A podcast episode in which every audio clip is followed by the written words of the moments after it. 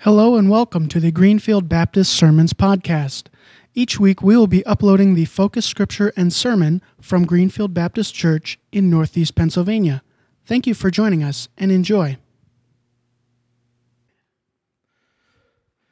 Lord, thank you for allowing us to be in your house. Thank you for the opportunity to be together. Thank you for another week to serve you. Lord, thank you that you give us a warm place, a warm place to come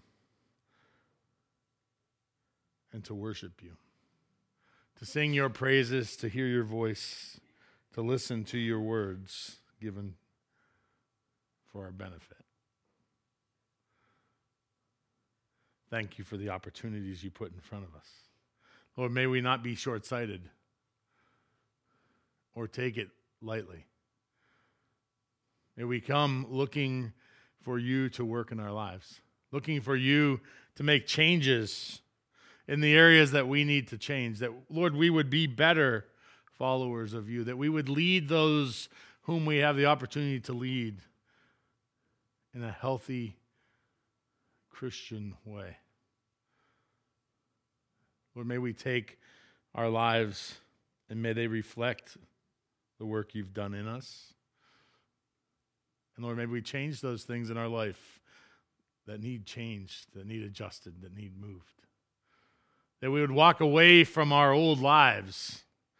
As scripture says, old wives' tales or old traditions. May we walk away from the things that we do just because we do them. And may we focus more on the things that you would have us to focus on. Thank you for your word. In your name we pray. Amen. Scripture this week is uh, chapter 4 of 1 Timothy. If you haven't uh, been following, I want to encourage you. Uh, next week will be chapter 5, and we'll finish up in chapter 6 in two weeks. I want to encourage you that uh, if you really want to grow and change and make some things uh, in your life different, I encourage you to start reading uh, chapter 5 of 1 Timothy on Monday. And I want to encourage you to read through that and to ask and seek God and ask Him what He has for you in that chapter. And I will tell you that coming to church on Sunday after you have read the scripture for a week really does give you a better understanding of what God has for you. We're going to start in verse 6. Not because the first five weren't important, but I want to really focus on the first six. In, in verse 1 through 5, Paul is telling Timothy, be careful. Be careful of those who just make up rules and um, have these old wives' tales and uh, just do things out of tradition. He calls them hypocritical liars, deceiving spirits. He says, Be careful of those who have abandoned the faith. Remember, we're talking about leadership. And we quickly can see where leadership can go off the rails, even in a church. Verse 6, he says, If you point these things out to the brothers and sisters, you will be a good minister of Christ Jesus, nourished on the truths of the faith and of the good teaching that you have followed. Have nothing to do with these godless myths and old wives' tales. Rather, train yourself to be godly. For physical training is of some value, but godliness has value for all things, holding promise for both the present life and the life to come. This is a trustworthy saying that deserves full acceptance. That is why we labor and strive, because we have been, put our hope in the living God, who is the Savior of all people, especially those who believe. Command and teach these things. Do not let anyone look down on you because you are young. But set an example for the believers in speech, in conduct, in love, in faith, and in purity until I come. Devote yourselves to the public reading of Scripture, to preaching and to teaching.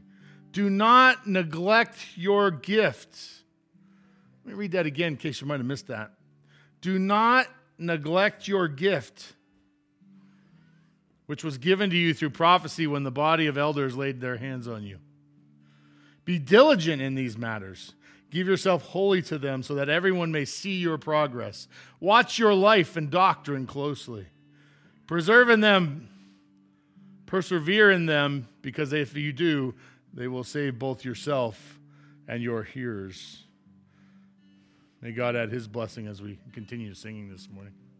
For the reminder, thank you for that song. Lord, I pray that would be our prayer to be set apart, sanctified, to be holy in your eyes. As we look at your word this morning, may that be our focus.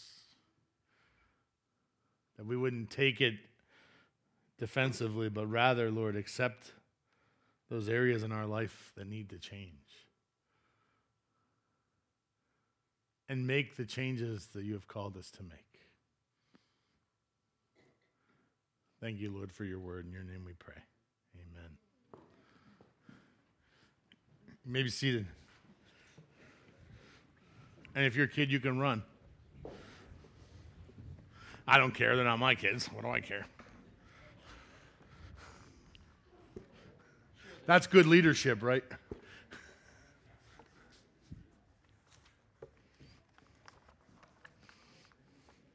Hey, uh, Brentley wasn't joking when he said that these are some pretty cool looking Connect cards.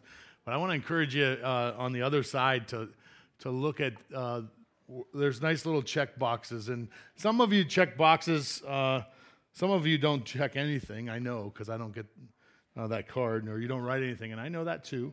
Some of you check all the boxes because that's easier. Some of you just run a line through them all. That's, I get it. Um, you know, ones I appreciate the most where there's only like one check because then I know you actually read at least one of those. And you had to make a legitimate decision about which one you were going to check. And so I want to challenge you. They're not on there for me, um, they're not on there to make me feel better. But I want you to, I'm going to read the first one because um, it fits today. It says, If I'm honest, I fudge the truth sometimes. And you know, the only person in this room who could say, I've never told a lie, would be a liar, right? Just saying. These are not for me, these are for you. These are for you to focus um, and to think about um, what's being said in the scripture, what's in the passage that we're looking at today. And so I just want to encourage you, um, not because I feel better if I get more of these or less of these, that's not what it's about, but really to think about what's being said in the sermon and to think, well, if point does point one connect with point one in the sermon? Yeah, it does. It's important.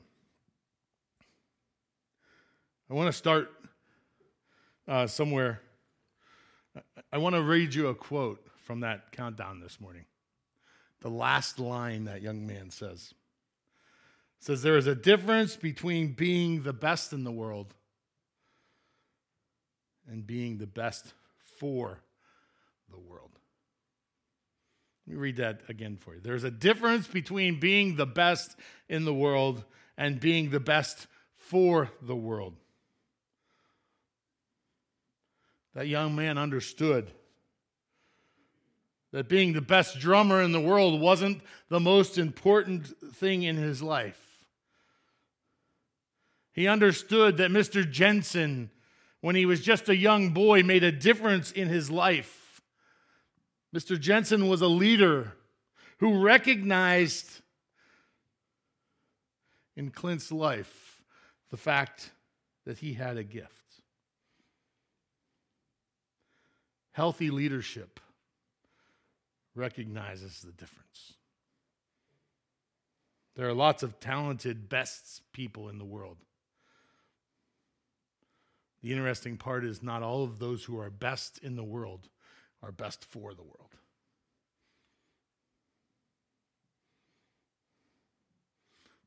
I got some encouragement. There was this is really cool, and she's not here to defend herself, so that's even better. There's a young lady who sits behind me, and she sings like an angel.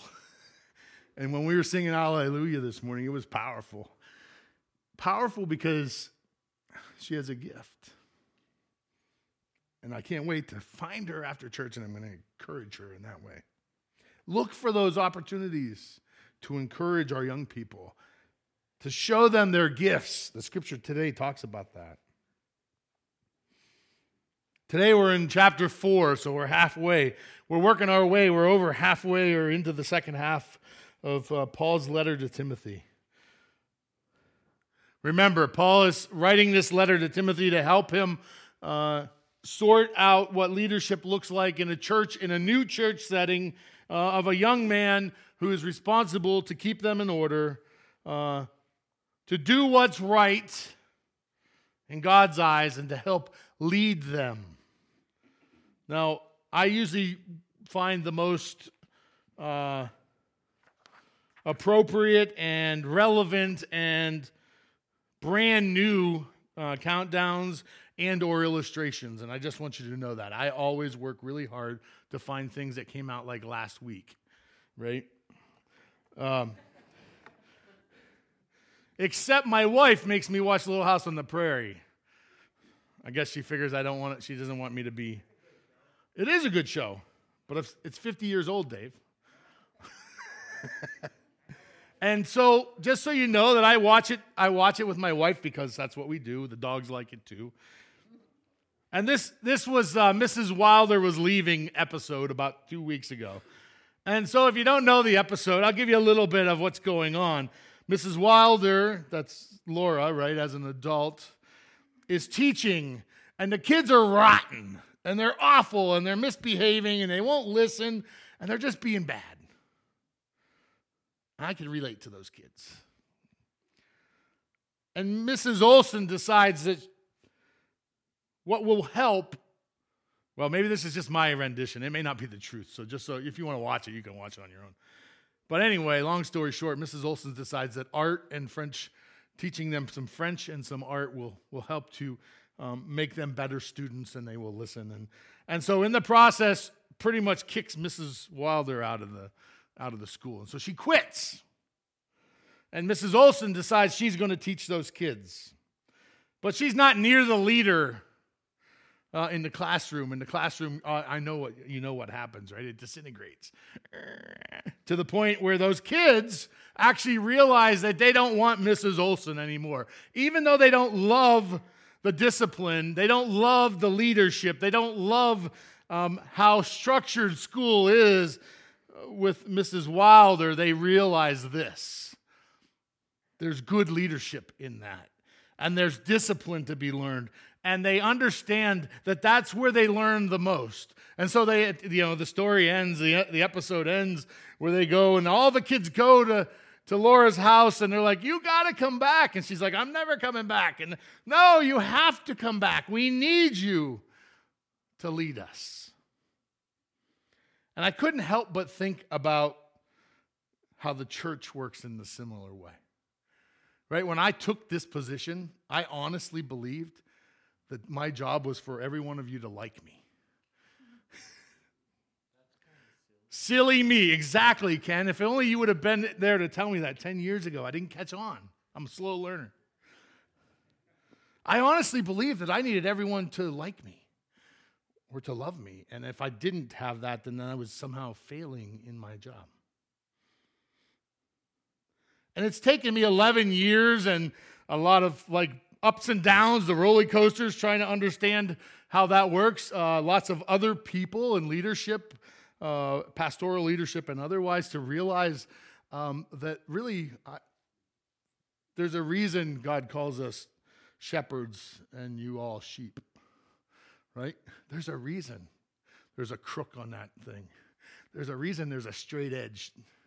And sometimes we need prodded and pushed and moved, right? Because if it was all happy, fun, and easy, we wouldn't really grow or grow in the right direction.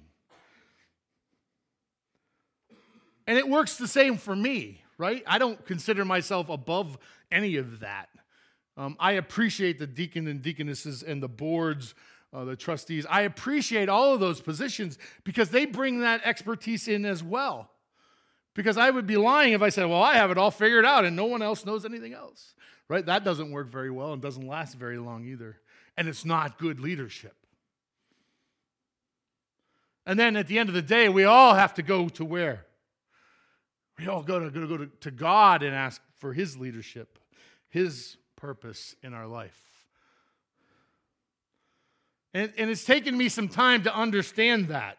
That our purpose is not is to please God, not people. It's not a club. It's not about making uh, the best meal the cheapest way. It's not about uh, it's not a VFW. It's not a it's not a place where we're going to um, enjoy uh, everything we ever do. And sometimes honesty can be difficult.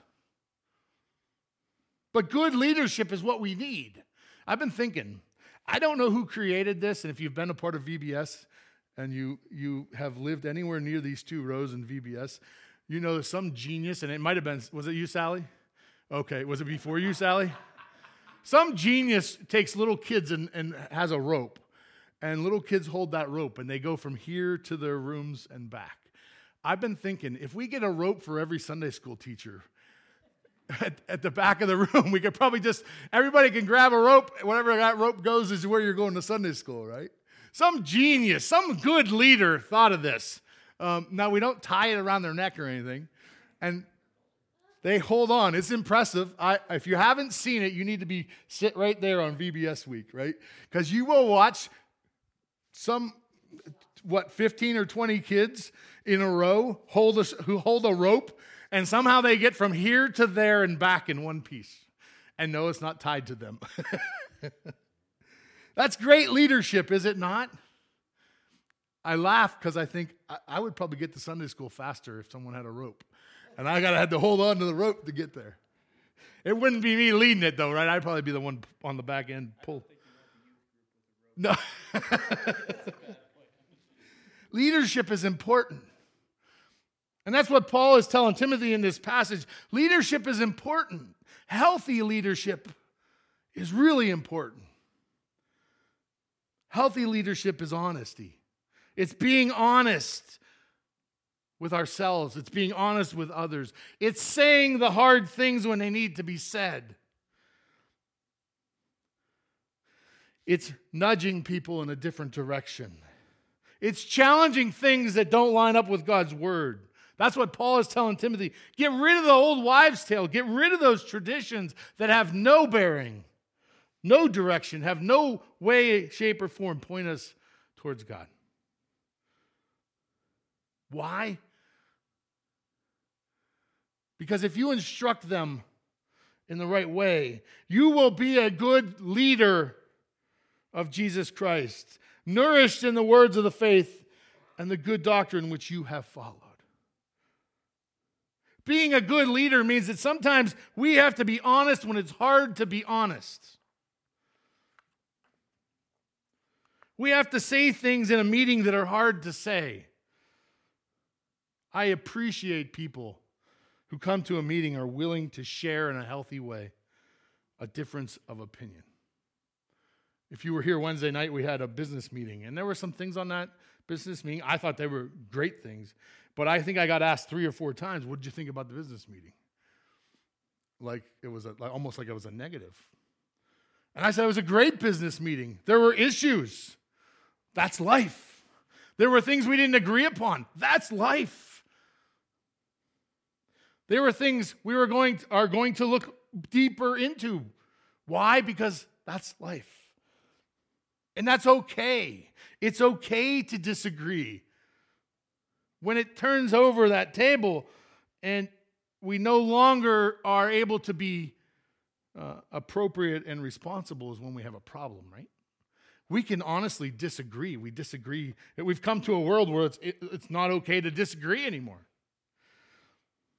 So much so that we sometimes aren't even honest with ourselves. That's why uh, Connect Card, right? If I'm honest, um, I'm not always honest with myself. I'm not always honest about who I am or what I look like or who I am uh, most um, concerned about. If I'm honest, it's going to be hard to lead if I don't lead from a perspective of a leader and I get allow my own personal opinions to get in there. If I have a problem with someone's personality and I allow that to get in to my leadership, it's already ruined. If I can't step outside of me and become a leader of people, I'm not being honest with myself. I'm also not being a very good leader, right? Those are where we turn into tyrants or we become very selfish or self centered. And Paul is telling Timothy, listen, stick to the important things, go to Scripture, look at the Bible, and take what you have and stick to that. And don't allow the other things to crawl in there. Don't allow them to take over your opinions.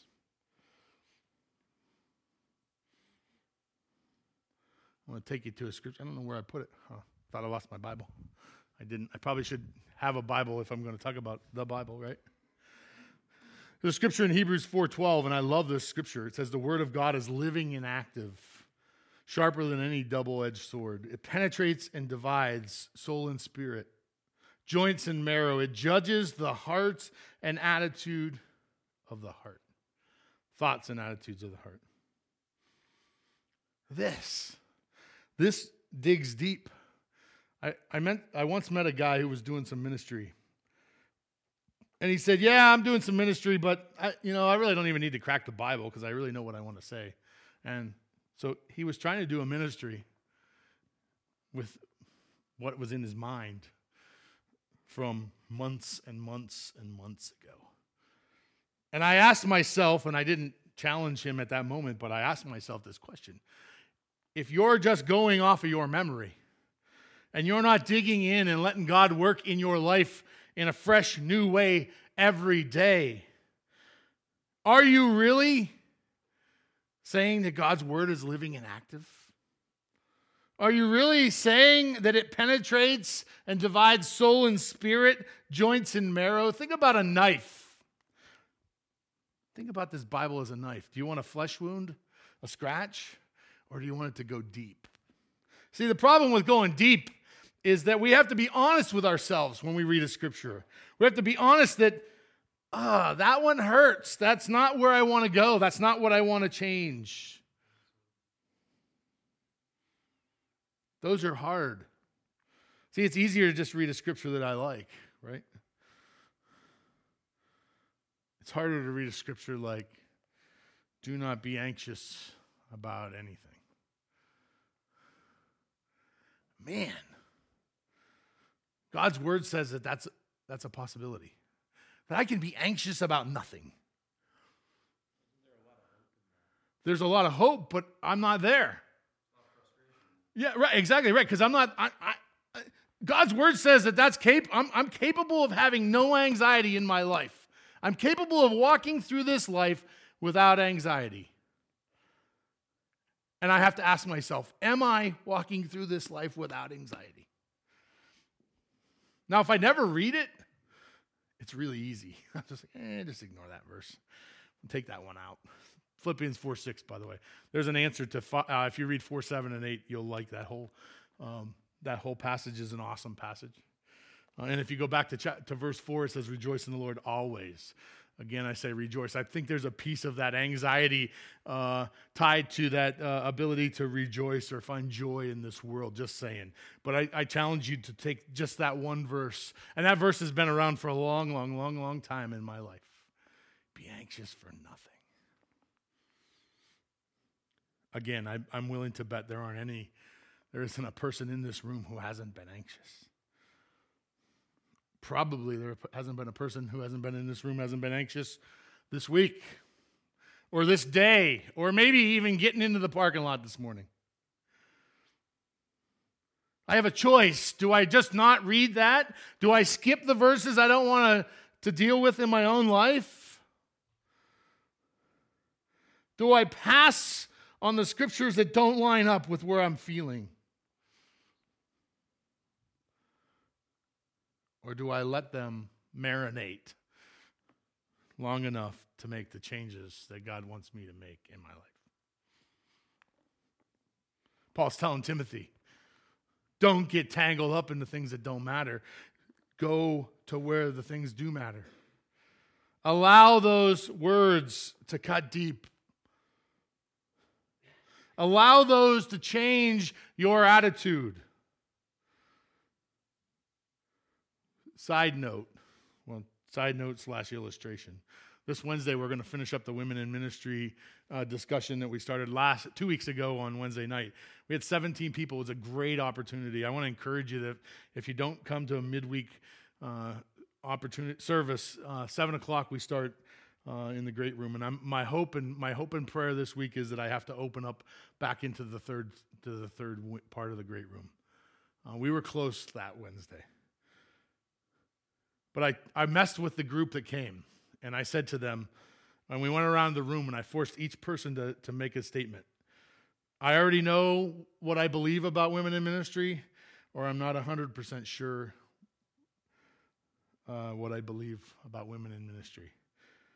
The whole thought process was this I've either already made up my mind and I'm never going to change it, or I'm willing to let God work in my life. And if maybe I leave this room tonight with a little different perspective than I had when I, than when I came. Now, that wasn't 100% fair. The whole idea was this, though. Am I willing and open to allow God to work in my life today? I don't care what I've believed for the last 60 years. Am I willing to take a chance to let God speak into my life in maybe a little different way today. That was the whole plan. That was the whole idea, right? Because we get to a, we get to a, some kind of topic and we know we know what we know. That's the best part about kids and teenagers, right? Kids and teenagers are awesome for one reason. They're malleable. They're still willing to take a chance. They're still willing to believe that they don't know everything there is to know in the world and they can learn something new. There's something for us as adults to take from them. So, anyway, side note if you, if you want to come have a good time, uh, bring your Bible. That's all you'll need. Bring your Bible and a mind that wants to, to think about the things of God. It is a great group, a great uh, group of people. If you have questions, bring them. Healthy le- leadership is also God centered. It's also centered on God. He says, listen, it's not all bad that you're running. Side note, I, I Julie was running down the, the road last week, yesterday. Julie, my neighbor Julie, of the Schuster type. It was like five degrees. I had this thought. I thought I could get my lawn chair, sit out there and cheer her on. And I thought, maybe I, I got some hot chocolate. Maybe I'll take that. Or maybe I'll just go out and mock her for being out there in the middle of stinking freezing weather. What are you thinking? I knows what she's thinking. She's already told me. She said that's her that's her peace. that's where she finds her her sanity, she tells me. and I'm thinking, ain't nothing sane about that, girl. it's cold out there. Were you out if you were out yesterday, it was cold. And she just chugs along. I see her go down and come back. My dogs like watching her too. They, they just say, hey, somebody's outside. There's nothing wrong with training or being healthy or working in that direction. There's nothing wrong with it. But Paul says to Timothy, understand that that's only part of what life is about. There's a bigger part. And that bigger part is about spiritual wholeness about spiritual health. And I wonder if in this world we have gotten away from understanding that spiritual health is more important than physical health. If our spiritual health isn't more important than our physical health. That's what he says. He says, listen, bodily training has some value. There's not, nothing wrong with it. There's nothing wrong with Julie uh, running up and down the road. That's a good thing. But what's even more important is godliness for the life to come. And there's a scripture that tells us our body is a temple and we're to take care of it. We're not to misuse it, we're not to uh, mistreat it. We're, we have a responsibility. God has given it to us. But our focus needs to be on God. Our focus needs to be pointed towards God. If we're going to be a leader of people, our focus as an example needs to be pointed towards God. And I'll use the example I've used a hundred times, but I think it's important because it really does put into perspective.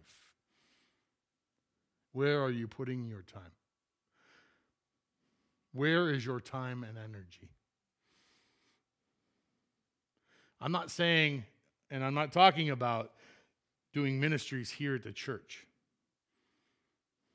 Hear me out. I'm not saying, uh, I'm not talking about doing ministries at the church. Because to me, that's an outpouring of what's already in us. What I'm saying is that our lives need to be God centered. Our personal lives need to be God centered. Are we spending any time in Scripture? Are we spending any time in prayer? Are we spending any time doing the things that help us grow closer to God? Hint, hint, Philippians chapter 4, read it. 6, 7, and 8. If you don't want to be anxious, Paul's telling them, here's how you don't be anxious. See, lots of times I hear, I'm just not getting there. I'm not able to get there. I'm not able to do. And I, and I ask a simple question Well, are you spending any time in God's Word? Are you spending any time with God's people? Are you spending any time trying to grow in your faith? And some of that growth is an outpouring of ministry, doing other things, teaching uh, the nursery or, or teenagers, or coming to a Wednesday night and allowing iron to sharp iron. But I ask myself this if I want to be a better archer, what do I have to do? I've got to shoot my bow more than once a year, right? I can have the best equipment, and I do. I have some good stuff. I can have the best bow, the brand new bow, brand new arrows. If I never take them out and practice, what's going to happen? If I want to be a good archer, don't come in my basement because I shoot in the winter. I tell my wife, don't come down steps. If I want to be a good archer, I have to shoot and practice and learn the form. Because I'll tell you right now, when you're getting prepared to shoot at something, the last thing in your mind is, okay, I need to pull it back. Oh, wait, I need to put it next to my nose. Oh, wait, I need to look through the peep. Oh, wait. No, it's like, I don't even know what happened, right? All of a sudden, there was a deer and I'm, the arrow's gone. I think I, I don't know if I hit it, you know. Same with uh, the flintlock or the or rifle or anything else or basketball, right? Any of the things we do in life, we have to practice. They, if you want to play a video game and be any good at it, I am no good at it. I cannot play video games. I am awful. Like solitaire is the is the biggest best thing for me. Why? Because they take time and energy, and I don't have time and energy for that. That's right. I'm busy shooting my bow. Exactly. Someone has to take care of the deer. and it might as well be me. Side note, my family has this, uh, this joke that if you get seven, you're a legend. Because I have an uncle who's in his 70, who's 70s, who's just who shot seven deer in one year, and so we all, we changed his name from John to the Legend. we bought him a coffee cup too. That that proved that he was a legend. Finally, healthy leadership has direction. It says, Do not neglect your gift, which was given you through a prophetic message when, you were, when the body of elders lay their hands on you. I'm going to ask you a question that I think should challenge you. And if it doesn't, I'm concerned. Do you know your gifts? Because part of understanding who we are as believers in Christ is understanding that God has given us gifts. If you have no clue, no clue at all, you better be on the phone this week so we can sit down and talk about it. You better be talking to someone you trust deeply about the gifts God has given you. You better ask yourself and pray to God that you understand the God, gifts God has put in your path. Because the scripture says if you're a believer in Christ, you have a gift. And he goes on, he says, Well, some of us are an ear, some of us are a nose, some of us are an eye, some of us are a toe. right? And he uses this great body analogy, this image that each one of us is a part of the body of Christ. And if we understand that, we also understand this that whoever cleans the parking lot is, is not less or more important. Whoever takes out the garbage is not less or more important. Whoever preaches the sermon is not less or more important.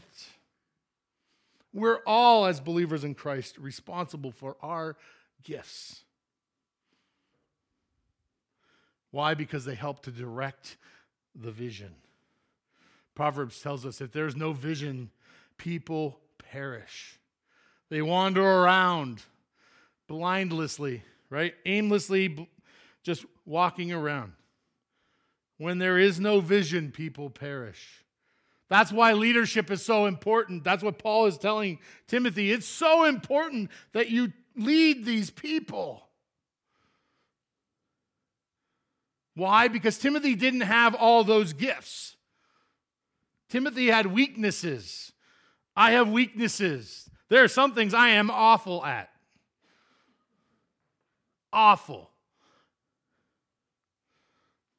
But you know what? God has given us people to go in those plots. I am not a patient person. That's just one of my awfuls. God is teaching me patience. Old age will do that to you. But I am not a patient person by personality. I don't want to wait. I don't want to see how it goes. I don't want to wait until somebody else makes a decision. I want to be done with it and do it. But you know what? God has put patient people in our leadership. And I have learned not the brightest tool in the shed, but I have learned that God has people in each board for a reason. That God has put people in leadership roles for a reason. And every time I think, why has He put that person there, right? They aren't, they want to wait a week. And then I realize, yeah, because I need that person to be there so that I wait a week. Because in my insecurity, I want to make a decision yesterday. There is a vision of this church, and I know you've, you've seen it every week, and I've been not pounding it, but I want to share it with you. And I want to remind you that this is about the Good Samaritan. This is the passage. It doesn't say, I, I thought about it this morning, I should put it on the bottom. It's about being neighbors, making neighbors, and building God's neighborhood. It's so simple and it's easy to just kind of slough off. But the reality is, it encompasses everything in our life. Our neighbors or anyone we come in contact with, whether that's legitimately our neighbor across the street or down the road, our neighbor at Walmart, our neighbor at work, our neighbor at church, or or softball or our kids' sports. All of those are our neighbors. And we have a responsibility. And what's our responsibility? We need to be responsible to share with them Jesus, the healer, Jesus. We've talked a lot about the hospital model, and I, I, I just I think it's a great model. It reminds me that obviously when things aren't good and we're not healthy, emotionally, spiritually, physically. We need someone to help us get through. And that's our Jesus. That's our testimony. Right? Our testimony is not that we got it all figured out, not that we are somehow better, that we're on a pedestal. That's not it at all. But it's uh, rather the opposite. I'm broken. I'm a mess.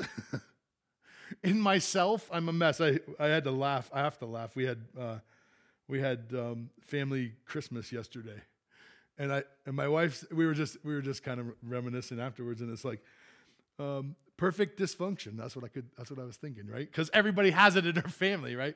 And we we laugh and we we just make fun. But when you bring all of your family together, you're like, hey, look at this, right? we got kids running around and not listening. Well, that's normal, right?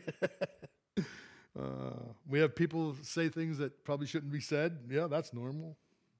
And it was exciting. It was fun. It was good to see my family. Uh, we missed it last year. But I couldn't help but think while I was with my family, man, there's some there's some there that really don't know who Jesus the healer is. They haven't met him. They might know who he is by name, but they really haven't experienced him. I got a phone call on Friday from one of my cousins who was who came yesterday. And it was out of the blue. I wasn't I, I answered the phone because I thought maybe something had happened. I didn't really know it. And I don't I, I legitimately probably talk to him two or three times a year. That's about it. he says, I need you to break down a verse for me. Was that was his first line. Legit like I need you to open your. I don't. I, am like, dude. I don't even have a Bible right here. I'm on my phone. That's the only Bible I have in my is in my ear. You know. So I am. I'm on my computer, and he wants to break down some Revelation scriptures. And I couldn't help but think, God is working in some way, encouraging in some way, seeking. He's seeking for some reason. I, I don't know the details. I heard a voice in the background, didn't even know who it was. Someone else who was in this discussion. And I, at first, like, well, who am I talking to? You know, I'm thinking that. I didn't say it. And then I'm like, does it matter who I'm talking to? No. What it does matter is I know that they need Jesus, the healer, in their life.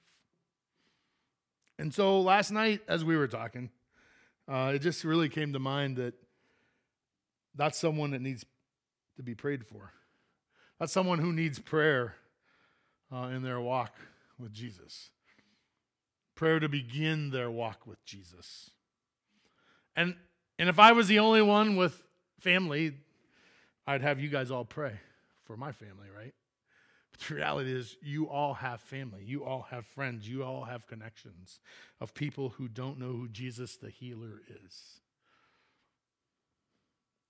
who've never given their life to Him. They see it on us, they might see it around them, but they haven't given their lives to Jesus themselves. And so that's my prayer this morning. My prayer for you is that God would even now put someone on your heart, someone who needs to meet Jesus the healer. Let's pray. Lord, I just thank you for this morning. I thank you for the reminder yesterday, Lord, that uh, there are those in our midst who need your love and your care and your concern. Lord, I pray for those in my family. I pray for those, Lord, who we will come in contact with on a daily basis, even today. Lord, I pray for the members of and friends of the church's family, our neighbors you would draw them close, draw them to you. Our time is short in this world. We believe that we'll last forever, that we'll live a long time, and yet we realize that the years go by quickly. And soon we get to the end. And so, Lord, may we be intent on talking to those people today. May we begin to pray for them today.